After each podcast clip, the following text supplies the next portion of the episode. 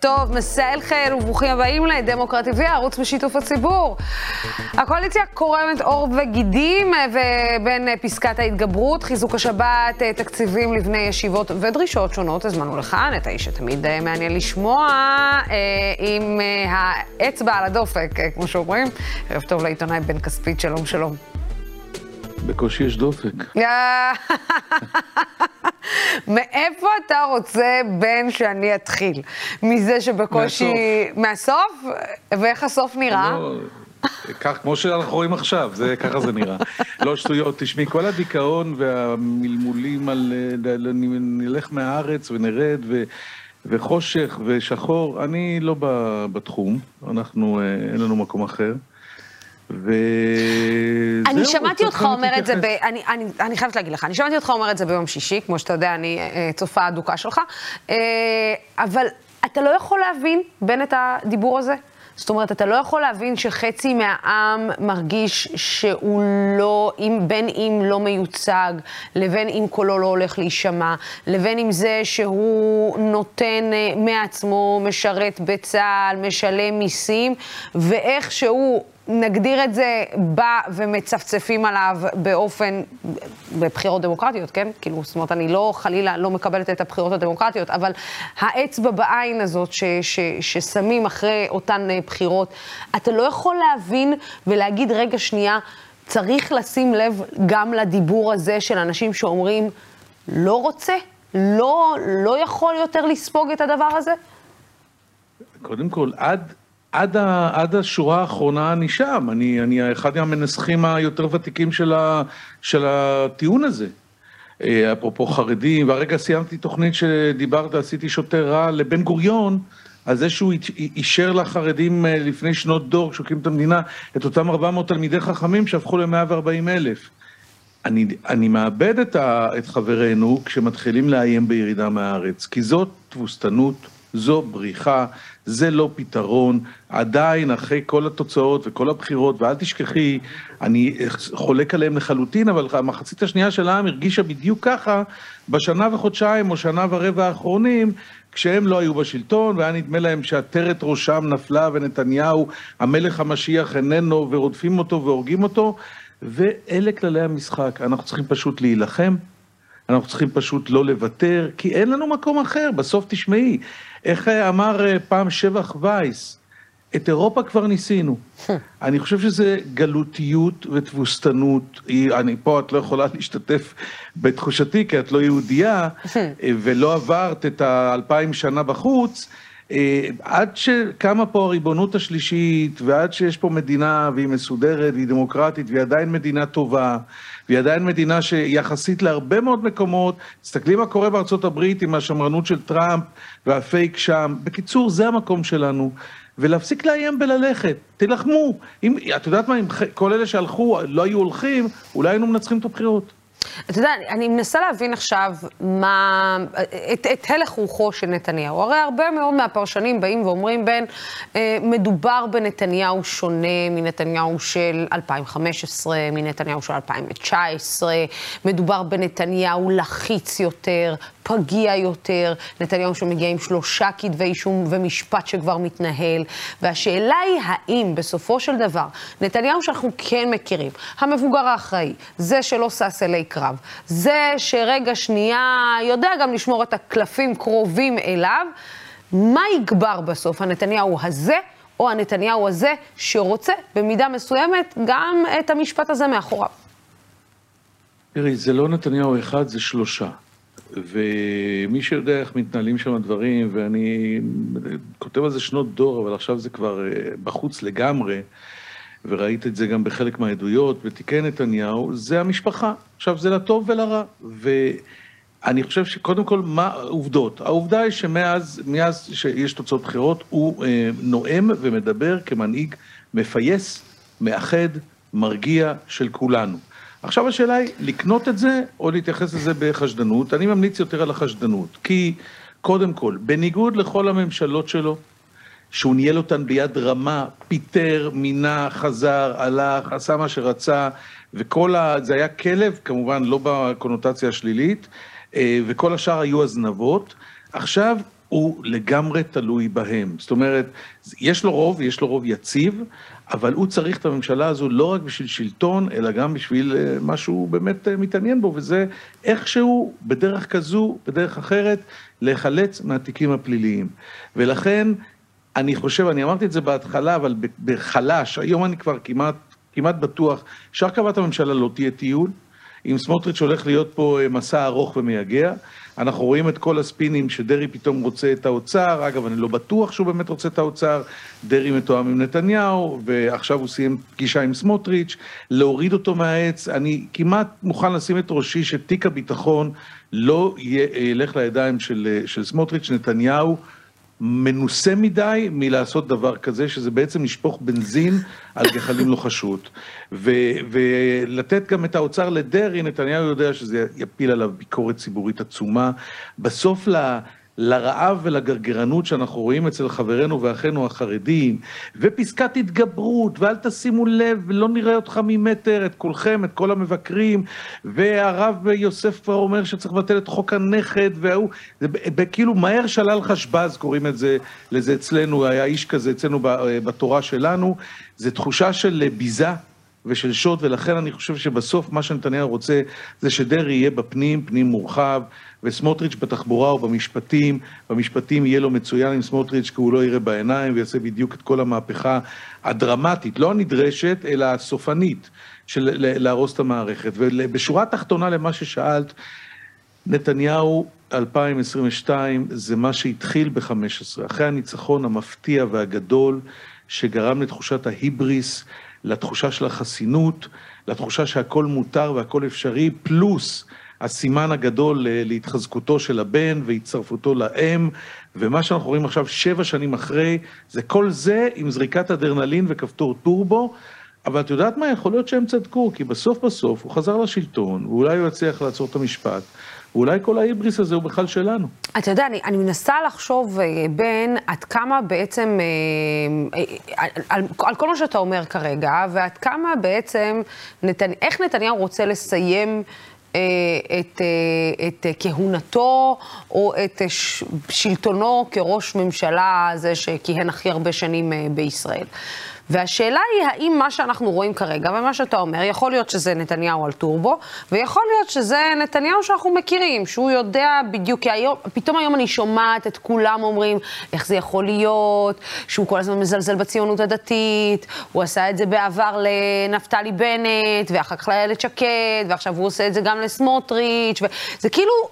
מתחיל, אני מתחילה, מה זה מתחיל? מריחים את זה מקילומטרים, שמישהו מכין את השטח כבר ליציאתו של סמוטריץ', או לפיצוץ הקרוב שיהיה בין סמוטריץ' לבין אה, נתניהו, כדי שיכשיר איכשהו כניסה, כדי שעוד שנייה אנחנו נשמע שסמוטריץ' הוא שמאלן, ועוד שנייה אנחנו אה, נראה את, את אולי בני גנץ נכנס, או אולי בחזרה את אביגדור ליברמן, או למרות שלא נראה, אבל יאיר לפיד אה, בצורה כזאת או אחרת, כדי שהממשלה הזאת איכשהו תעבור בגרון גם של הקהילה הבינלאומית, שלא מהססת להגיד מה יש לה להגיד לגבי זה.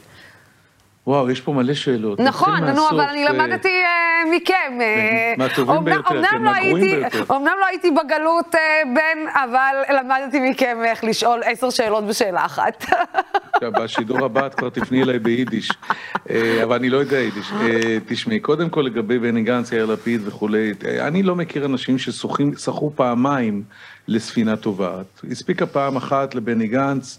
והקטע של הבוגדנות של צד של מחנה השינוי, בוגדנות במרכאות, כאילו הרגע, אני מזכיר למי ששכח, כשגנץ ואשכנזי נכנסו עם מחצית כחול לבן לממשלת נתניהו, רוב האלקטורט שלהם בסקרים תמך בזה, ואחרי בערך חודשיים לא נשאר מזה כלום. ולפיד יודע את זה גם עכשיו, לפיד נמצא במעמד הנוכחי שלו בגלל שהוא לא נכנס, וגנץ נמצא במעמד הנוכחי שלו בגלל שהוא כן נכנס. לא קשור להתפתחויות לא צפויות. אם תהיה חלילה התלקחות ביטחונית, מלחמה, סלאש אינתיפאדה אמיתית, לא גל טרור כזה או אחר, זה יכול לשנות את כל הכללים, אף אחד מאיתנו לא מקווה שזה יקרה, למרות שזה יוציא הרבה הרמונים מהמון אש, אם כי זה ישרוף את כולנו באש. מה נתניהו רוצה מבחינת מורשת? תשמעי, הוא בכלל לדעתי לא מתכנן מורשת ולא מתכנן ללכת לשום מקום. האיש בן 73, אבא שלו העריך אה, אה, לדעתי 30 שנה יותר, הוא נפטר ב-102 אם אני זוכר נכון, ומה שמעניין את נתניהו זה להוריד מעל צווארו את משקולת התיקים, כי זה בסוף היא תהיה המורשת. על הדרך, כן, הוא דיבר כבר עם הנשיא ביידן על להשלים את הסכמי השלום, אני חושב שהוא לוטש עיניים לעניין הסעודי, אבל בגדול המורשת של נתניהו זה שומר ישראל. את זה הוא אומר לאורך, כחוט השני, לאורך כל השנים שלו בשלטון. אני צופה את חזרתה בגדול של איראן לאג'נדה, הוא יתחיל לדבר על איראן. צחי הנגבי אמר לנו בפגוש, אה, אה, סליחה, או בפגוש, או באולפן שישי לפני שבועיים, שנתניהו יתקוף את הגרעין האיראני. אה, הוא, הוא, הוא, הוא מנסה לאחד את כולנו סביב איומים. למרות שעל פי הסקר שהיה באולפן שישי האחרון, זה אחד הנושאים שממש לא נמצאים על האג'נדה בחברה הישראלית? אה, למרות, אה, כי הוא יודע, מי כמו נתניהו יודע להחזיר נושאים לאג'נדה, לאג'נדה. הוא יקבע שזה באג'נדה, יתחיל, את תשמעי כל נאום שני, תשמעי אותו אומר את זה, ובסוף את פתאום, בלי לשים לב, תגלי שחצי מהציבור תומכת בזה. אגב, אני לא נגד פעולות נגד איראן, אני חושב שהממשלה הנוכחית, עשתה פעולות הרבה יותר תקיפות נגד איראן, רק בלי לקשקש על זה ובלי לנאום על זה.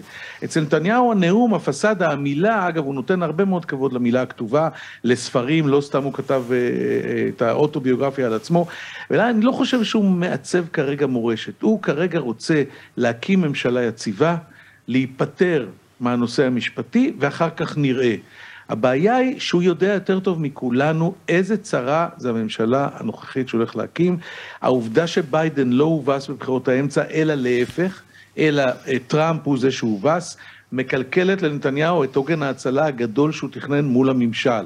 הרי בסוף הממשל האמריקאי זה הערובה להמשך השגשוג והעצמאות. את, את שומעת על האג, הרי כן. מי שאמור להציל אותנו מהאג זה האמריקאים, וזה שביידן מקבל עכשיו זריקת עידוד וטראמפ מקבל זריקה הפוכה, זה חדשות רעות מאוד לנתניהו, צריך לשים לב את מי הוא ישלח לוושינגטון, אם הוא בכלל יחליף את השגריר שמינו קודמיו, כי זה, הוא לא איש פוליטי מייק הרצוג, אבל הוא אחיו של הנשיא, את מי הוא ימנה לראש מל"ל, ואת מי הוא מונה לשר ביטחון. זה יסביר לנו מה תהיה המורשת שלו. אגב, אני יש לי דעה מאוד לא פופולרית בנושא תיק הביטחון, אני חושב שתיק הביטחון צריך לתת לאריה דרעי. לאריה דרעי? לאריה דרעי. אגב, אבל, אבל למה דווקא דרעי? ת, תנסה להסביר לי, אני לא, צריכה להבין את ההיגיון שלך. חיכיתי שלא תשאלי לעולם. אני צריכה להבין, אני לא צריכה להבין לאן הראש שלך הולך, כן. תראי, דעתי על אריה דרעי אה, ידועה, ואנחנו גם בסכסוך משפטי, אבל זה לא רלוונטי. אה, אני, אני מה, כי הוא המבוגר האחראי, סליחה שאני קופצת, אה, כי אתה חושב שהוא המבוגר כן, כן, האחראי ב... כן, כן, את אומרת את זה במשפט, את אומרת את זה נכון במילה, ואני אגיד לך את זה בהסבר יותר ארוך. אני מסקר את הקבינטים המדיניים-ביטחוניים, את מערכת הביטחון כבר איזה 30 שנה, ואני מדבר מאוד מאוד מקרוב. אפשר להגיד בוודאות שאין ראש זרוע ביטחונית או מודיעינית שלא ישבתי מולו ודיברתי איתו הרבה מאוד פעמים, ודבר אחד משותף לכולם. לאלה שמעריכים את אריה דרעי ולאלה שלא, לאלה שחושבים שאסור היה לו לחזור אחרי שוחד אה, ולאלה שחושבים שכן, שהוא תמיד הגורם המאזן, השפוי, החכם, המקשיב והאחראי בכל קבינט ביטחוני. את זה אמרתי גם בימים הכי גרועים, עם המריבות שאני אמרתי עליו משהו שקשור למירון, הוא תבע אותי דיבה, את זה אני יודע בוודאות. אגב, זה, זה לא עניין של אופנתי אצלו, כי אריה דרעי הצעיר, טרום המשפט, אצל יצחק שמיר, התייצב לצידו של יצחק שמיר ועזר לבלום את אה, אה, משה ארנס ואהוד ברק, שרצו לתקוף את עיראק במלחמת המפרץ הראשונה ולהרוס את הקואליציה של האמריקאים, כשהנשיא בוש האב הפציר בישראל לא לגעת ולא לקלקל לו, כי הוא הולך לעשות את כל הסיפור עם קואליציה של ערבים, ודרעי כבר אז היה אחד הגורמים הכי חשובים בקבינט שהתייצב נגד, ולכן אני אומר, הכי פחות נזק, אני, למה אני אומר? לא שזה שר הביטחון האולטימטיבי, הוא כבר מספיק מנוסה, אני בעד שר ביטחון אזרח, ואני חושב שהנזק של סמוטריץ' בביטחון אה, יכול להיות הרבה הרבה הרבה יותר גדול, ושל דרעי באוצר אותו דבר, אז אני משחק עם הקלפים שחילקו לי, ולכן אני תומך בזה, אני לא יודע אם זה יקרה, הסיכוי לא גדול שזה יקרה, אם כי היום כשהוא מסר שהוא הולך לאוצר, אה, מסרו בשמו שהוא התלבט בין האוצר לביטחון לפנים, סימן שזה היה בקלפים. אז, אז רגע, שנייה, איפה זה שם את אה, יואב אה, גלנט ברגע שאתה ממליץ, אתה יודע, ברגע שנתניהו נותן ל... לאריה דרעי את תיק הביטחון ואומר לגלנט, בעצם רגע שנייה תעמוד בצד, שבעצם גלנט, כמו שאנחנו יודעים, מפנטז על התיק הזה כבר הרבה מאוד זמן, זה עוד ירי בנגמ"ש שנראה לי שגם ככה לא חסר לו, כי גם ככה יש מספיק ממורמרים בתוך הליכוד, מתוך uh, כל התיקים האלה שמתפזרים החוצה, הנחשבים יותר, בואו נגדיר את זה ככה. כן, אבל בעיות בליכוד קטנות על נתניהו, הוא כבר הוכיח 40 אלף פעם שזה כולם גמדים, ואף אחד הוא לא רואה שם אף אחד ממטר, ואיש לא ירים עליו יד כל עוד הוא uh, כאן חי, בועט ומביא שלטון. גלנט, תראי, גלנט זה מינוי אה, אה, אוטומטי, מינוי מתבקש, מינוי צפוי, מינוי הגיוני, אה, ורוב הסיכויים שהוא יהיה שר ביטחון. אני אמרתי רק את דעתי. מצד שני, גלנט הוא בן אדם עצמאי, עם נטייה לעצמאות, היו גם, אני כבר לא זוכר באיזה נושא שהוא פרסם איזה ביקורת על נתניהו, ואחר כך הוא התיישר והם פרסמו סרטון משותף. במהלך החודשים האחרונים, לא יודע אם את זוכרת, הייתה לו איזו אמירה אה, לעומתית לנתניהו, ואחר כך הוא התייש, התייצב עם נתניהו וחייך כשנתניהו בעצם החזיר אותו לשורה. גלנט אה, אה, סובל מעודף ביטחון עצמי. נתניהו לא יוכל להשפיט את גלנט כמו האמונה העיוורת והשיתוף פעולה העיוור שיש לו עם דרעי. ודרעי הוא איש מתון. בסוף דרעי הוא לא ימני המטורלל מהגבעות, הוא לא מתלהם, לא שמעת אותו מתלהם אף פעם בנושאי חוץ וביטחון, ומה שדרעי ירצה זה להחזיר את המערכת, לשמור על הביטחון ולא להיכנס להרפתקאות. והקשר שלו עם נתניהו הוא קשר אמיתי, הוא ברית אמיתית, הוא, הוא ציר אמיתי, ולכן נתניהו יישן יותר בשקט, שלא יהיו לו הפתעות בחזית הזו עם דרעי מאשר עם גלנט. מצד שני, מינוי של דרעי לשר ביטחון יגרור ביקורת ציבורית, אנשים שלא מבינים את הזווית שאני ניסיתי להסביר פה עכשיו, ואני לא בא אליהם בטענות, זה יראה להם כמו חילול הקודש.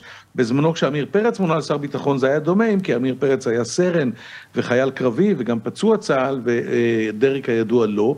אבל אה, זה מעניין, בסופו של דבר, אם הייתי צריך לשים כסף להמר, אז הייתי מהמר על גלנט, אז למה לא, יודעת, זהו, למה לא בעצם, שנדבר, נוסיף גם את, ה, את הבן גביר שנמצא בחדר, אה, למה לא לתת בעצם את התיק לביטחון פנים אה, דווקא לאריה דרעי, שיכול להיות הרבה יותר אחראי, ומי כמונו יודעים שהעניין של ביטחון הפנים הוא סוגיה מאוד בוערת אה, כרגע במדינה, ולהשאיר את התיק, תיק הביטחון באמת לגלנט לצורך העניין? לא, ו... קודם כל זה החוש הומור הזה של מצד אחד מי שהורשע עכשיו בהעלמת מיסים ויקבל את האוצר שאחראי, אני פשוט מנסה למצוא היגיון. אז את אומרת לי לא, אז מי שיצא ממעשיהו יקבל את האחריות על מעשיהו. אבל, אבל אתה יודע, אני מנסה למצוא היגיון, בן. לא, אני סך הכל מנסה לשתף פה קצת הומור, הביקור של השר בתא שבו הוא היה לפני 30 שנה. לא, אין שום סיכוי שדרעי ייקח את ביטחון הפנים. סגירת מעגל, בוא, זה... סגירת, אה, זה, ספירת מעגל, הוא, הוא התייצב לספירה אה, של האסירים בלילה. תשמעי, דרעי לא מועמד לתיק הביטחון פנים מסיבה פשוטה שזה תיק שלא מעניין אותו, הוא גם לא תיק גדול. ואגב, סטטיסטיקה אה, מוכיחה שאף אחד לא יוצא מהתיק הזה על הרגליים. אם כי דרעי הוא חתול שיצא על הרגליים, כי לפעמים עם אזיקים, אבל הרגליים כל תיק. וזה לא בקלפים. בקלפים זה או פנים מורחב, כי זה המקום שבו הוא מבצר את העוצמה שלו דרך הרשויות, יש שם הרבה מינויים, יש שם הרבה כוח, או אה, משהו כמו אוצר או ביטחון. אה, ביטחון פנים ילך כנראה לבן גביר, כי זאת הבטחת הפתיחה, הבחירות של בן גביר, ועוד פעם, הכל הכל פה עם כוכבית של אזהרה, כי אם בן גביר יכול להגיע למסקנה שהוא לא יוכל להצליח שם, הוא עוד לא יודע, הוא בטח כבר כן יודע, שההשפעה של שר ביטחון פנים על המערכת קטנה בהרבה מההשפעה של שר ביטחון על המערכת הביטחונית, אין לו כמעט סמכויות מול מפכ"ל, אה, הוא בעצם סוג של בובה, צריך לחתום ולאשר מינויים בכירים וזה הכל פחות או יותר. הוא דרש תיק שלם של סמכויות, בין היתר על, ה, על הבדואים בדרום, שזה לתת לחתול לשמור על השמנת, או להפך. ו- ויכול להיות שהוא יגיע למסקנה שרוצים שהוא ייכשל, כמו שנתניהו נתן בזמנו את האוצר ללפיד, שלא הבין בזה כלום כדי שייכשל ולא נתן לו את החוץ כדי שלא ייבנה. אז אצלנו תמיד החוק מספר אחת פוליטיקה ישראלית זה שלנצח יקבלו אנשים את התפקידים ביחס הפוך להתאמה שלהם. זה אחרי, אחרי כל מה שאמרנו, אבל דבר אחד, זה, זה לא הגיוני, אריה דרעי לא ילך לתיק ביטחון פנים, אין לו שם שום מדיניות של ש"ס שהוא יכול אה, אה, ליישם, אין שם כמעט מינויים, אין שם כמעט עוצמה פוליטית, יש שם רק צרות. ואפילו צרות צרורות, מה גם שדבר שעוד לא חשבנו עליו, הקשר של אריה דרעי עם ערביי ישראל הוא קשר טוב. יש לו גם מצביעים בקרב ערביי ישראל. בכלל חרדים וערבים בישראל הם... בן זה היה יותר, אבל זה היה יותר תקף אה, לשנים עברו, זה שהערבים היו מצביעים לש"ס. היום אני לא יודעת עד כמה זה נכון שערבים מצביעים לש"ס. מצביעים לא, לא במספרים של שנים עברו, יש ירידה ועדיין יש כיסי כוח, והכי חשוב, עזבי רגע את ההצבעה, בהצבעות בכנסת הם מפילים ביחד חוקים. חוק המואזין למשל, חרדים עזרו לערבים להפיל ולהפך. יש, זה, זה, זה, זה סוג של אחוות מיעוטים, ואני לא חושב שאריה דרעי, אה, התפקיד שעכשיו להיכנס 200 קמ"ש בבדואים, זה הדבר שהוא חלם עליו, להפך. ולכן אני בסוף חושב שזה יהיה בין האוצר לבין הפנים המורחב, ואם היה תלוי בי, אז גם את הביטחון הייתי מכניס למשוואה הזו. את, אגב, אה, במקרה ולצורך העניין אה, בן גביר לא יקבל את מה שהוא רוצה, אה, ונתניהו יחליט אה, שהוא לא נותן לו להבעיר. אה, כי אני מנסה, אתה יודע, אני מנסה רגע שנייה לדמיין את הסצנריו שבו בן גביר ירצה לעלות להר הבית, ובו שר, למשל, בכיר בממשלת נתניהו, עולה להר הבית. ונתניהו יצטרך אחר כך לכבות את השריפה הזאת. השאלה אם נתניהו רוצה את השריפה הזאת, במיוחד כשכמו שאמרת בתחילת הדברים, הוא בכלל שואף לעוד איזשהו הסכם שלום אה, להביא בקדנציה שלו, אם ישנה עדיין מורשת שנתניהו שואף אליה. אה, בואי נאמר, אם היה עכשיו בורסת הימורים, מה יותר סביר שיקרה בכהונתה של, צריך להגיד, ממשלת הימין הקיצוני הזו, הסכם שלום או אינתיפאדה סלש מלחמה, אני הייתי את ההימור שם על אינתיפאדה סלש מלחמה ומתפלל שאתבדה, כמו רבים מההימורים האחרים שלי, בעיקר בבורסה שהתבדו. אה, לגבי בן גביר, שימי לב, עברו 12 יום מאז הניצחון וההישג האדיר בבחירות, לא זכור לי שהוא עלה על הר הבית. אני כמעט בטוח שאם הוא יקבל את התיק לביטחון פנים, הדבר הראשון שהוא יצהיר, וזה בתיאום ובהבטחה לנתניהו, זה שהסטטוס קוו על הר הבית יישמר. הקיצונים מימינו, אני יודע שאין שם הרבה מקום מימינו לקיצונים, אבל יש, יש כמה לא מעט גופשטיינים ומרזלים וכאלה חבר'ה, יספרו לו את הימים אה, עד עלייתו להר הבית, בסוף הוא ייאלץ לעלות פעם אחת, ולך תדע אם זה לא יעשה מה שעליית שרון להר הבית עשתה בשנת 2000, אה, אבל כן, זה כאב ראש גדול לנתניהו. מצד שני, תראי, צריך להסתכל על, ה, על רבעי הכוס המלאה. למשל, הוא הרי, אני מזכיר לך, קבע את לשכתו בשייח' ג'ראח, באמצע הסכסוך שם עם, ה, עם היהודים שהתיישבו, ואז המפכ"ל אמר שהוא מנסה להעביר את המזרח התיכון, ו, והמפכ"ל יצא ממש חזק נגדו, ועכשיו הוא יקבל לשכה בשייח' ג'ראח של הממדה, את יודעת, המשרד של השר לביטחון פנים בשייח' ג'ראח, הוא לא צריך, זה לא יהיה מאולתר יותר, ולפחות יהיה מאובטח. אז אה, אני מסתכל על המעט שאפשר להסתכל, יכול להיות שאפשר לרסן את בן גביר ולביית אותו קצת. אה, זה לא קל, זה לא פשוט, הוא מדבר על הוראות, שינוי הוראות פתיחה באש, זה בכלל לא בסמכותו, הוא מדבר על אה, תנאי הכלייה של האסירים הביטחוניים, ששם אני חושב שהוא צודק לגמרי, רק מה לעשות, כל הערכות הביטחון אומרות שהשינוי הזה שהוא רוצה לעשות, שזה כל המסקנות אה, של ועדת שלומי קעטבי, ברגע שתעשה את זה, אתה מדליק ברישיון את כל העסק, אז תחליט. אתה רוצה לעשות את זה ולהדליק את העסק, זה, זה ההבדל בין דברים שרואים מכאן שלא רואים משם. או כמו שבני גנץ קורא לזה, כשה, אה, כשהקיצוניות מתנגשת במציאות. אנחנו כולנו נהיה פה כדי להתבונן בסקרנות במתרחש ולראות מה קורה. כשהקיצוניות מתנגשת במציאות. אגב, אה, כשהקיצוניות מתנגשת במציאות, על מה אתה מוכן להמר? אם אתה מוכן להמר שיהיה התפקיד של בן גביר בסוף, חוץ מאולי השר לביטחון פנים? אני חושב שזה הולך לשר לביטחון פנים. וצריך שכולנו נתפלל בכוונה גדולה, כל אחד לאלוהים שלו, שזה יעבור בשלום. יש לזה גם פוטנציאל. אה, אני, אני כל כך אה, נהנית לשמוע את האופטימי שבך, אה, בן. לא, אני תמיד, את יודעת, פוטנציאל למה, בן? עוד פעם, אמרתי לך, את רוב הכסף אני אשים על אינתיפאדה ועל מלחמה, אבל בסוף... בסוף תראי, בואי רגע, בואי, בואי ננטרל את כל הרגשות שלנו ואת כל הדעות המושכלות שלנו, אני רציתי להגיד קדומות, אבל רובן לא קדומות, הן נכונות, בן גביר זה בן גביר. אבל בואי נזכר מה אמרו כשאריק שרון הפך לראש ממשלה, ובסוף נכון. מה הוא עשה. בואי נזכר מה אמרו כשב... זה כדעת, לא תזכרי, אבל אני מספיק זקן, שבגין, כולנו נכנסנו למקלטים, אני לא, הייתי פעיל של בגין, הייתי בן 17, ו... אה, והוא עשה שלום עם מצרים. אחר כך הוא תיקן עם מלחמה כמובן, אבל בואי נזכר מה קרה כשבנט, נפתלי בנט הפך אה, לשר בקבינט ואחר כך לראש ממשלה. נפתלי בנט, אני ראיתי אותו בפורום סבן אה, מתראיין אצל מרטין אינדיק.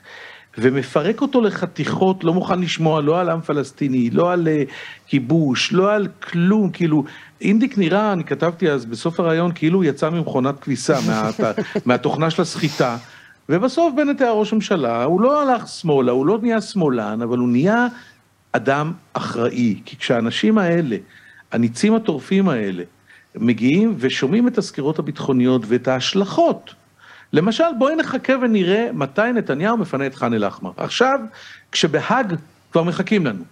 אז זה מאוד מעניין, אני, אני לא אומר שהוא לא יפנה, אבל זה מאוד מאוד מאוד מעניין, ולכן בואי, אסור לאבד טיפה אחת של אופטימיות, אם כי זה לא צריך לבוא על חשבון הדאגה העמוקה מאוד ממה שקורה כאן, ואני uh, באמת חרד, לא רק, uh, פחות מעניין אותי חוץ וביטחון, יותר מעניין אותי המצב הפנימי, המצב uh, מול החרדים, הכפייה הדתית שהולך, וכמובן העניין המשפטי שלא דיברנו עליו, אולי לא זה המקום, אבל זה באמת, הכוונה היא פה לרסק את המערכת כולה. כן, אפילו לא התחלנו לדבר על העניין הדמוקרטי ופסקת ההתגברות, אבל אה, בוא נשאיר, אני רוצה להשאיר לך כמה דברים, אתה יודע, לפעם כן. הבאה, בין... אה, בכל מקרה, אני רוצה להשאיר לך מקום לאופטימיות לפעם הבאה. אני תמיד אהיה קצת אופטימי. אם אתה כזה אופטימי. תראה, בכנס, אה, בטקס, אני חושבת שהזיכרון האחרון, האזכרה האחרונה שהייתה לכהנא, שבה השתתף איתמר בן גביר, ב-2015, אני חושבת שזה היה. את התמונה שלי, אה, בנצי גופשטיין אה, שם על אה, סמרטוט רצפה. והוא אמר, אלה עוד ינקו לנו... זכית. כן, כן, הוא הדפיס את התמונה שלי על סמרטוט רצפה, ואמר שם, איפה שאיתמר בן גביר נכח והריע לכל, לכל האירועים האלה, שמו את התמונה שלי על סמרטוט רצפה, ואמרו, אלו עוד ינקו לנו את, את, את הרצפות. אני מקווה, אה, לצורך העניין, אה, שבטקס הזה, או בכנס הזה שהיה אה, לכהנא, הוא אמר שהוא לא הולך בכל הדרך, והוא לא מאמין יותר בכל הדרך של כהנא. הוא גם ספג שריקות בוז. הוא גם ספג שריקות ו... בוז, אני לא יודעת, אני, לא, אני מקווה, אתה יודע, אני רוצה להיות אופטימית כמוך, אבל אני לא יודעת עד כמה אני, אני יכולה להיות אופטימית משפט. כמישהי שהפרצוף שלה התנוסס על, על סמרטוט רצפה. ו... בחצי, בחצי משפט, לוסי, זה לא שאני חושב שיש מה להשוות, אבל אריק שרון היה הסמל של המתנחלים. ובשלהי הקריירה בשנים האחרונות הוא הפך להיות, להתנוסס על אותו סמרטוט כמו שאת התנוססת. לכן אנחנו בישראל, אני לא משווה בין אריק שרון לאיתמר בן גביר, אין מה להשוות, זה גיבור ישראל בדיוק. בכלל. ש-35 שנה נלחם ועשה פה משהו, ובן גביר בעיקר דיבר ועשה פרובוקציות, ועדיין, never say never, ואני לא אופטימיסט, אני פשוט בסוף כל נבואת זעם מכניס חצי, שובר חצי שבירה לכיוון שאולי זה בכל זאת יסתדר. אז זה, זה המדויק. אה, בן כספית, אני משאירה לך עוד קצת אה, לפעם הבאה אה, למערכת המשפט. ככה אני גורמת לך לבוא אלינו שוב. קבענו. קבענו. תודה רבה, כמובן. ותודה לצופים ולשותפים של דמוקרטי TV. הערוץ הזה אפשרי רק בזכותכם ובזכותכם. בשעה שבע אנחנו נהיה פה שוב בדיון על פרשת הרב טאו, ובשמונה לירון תדווח לכם משם בשייח. בינתיים סלמות.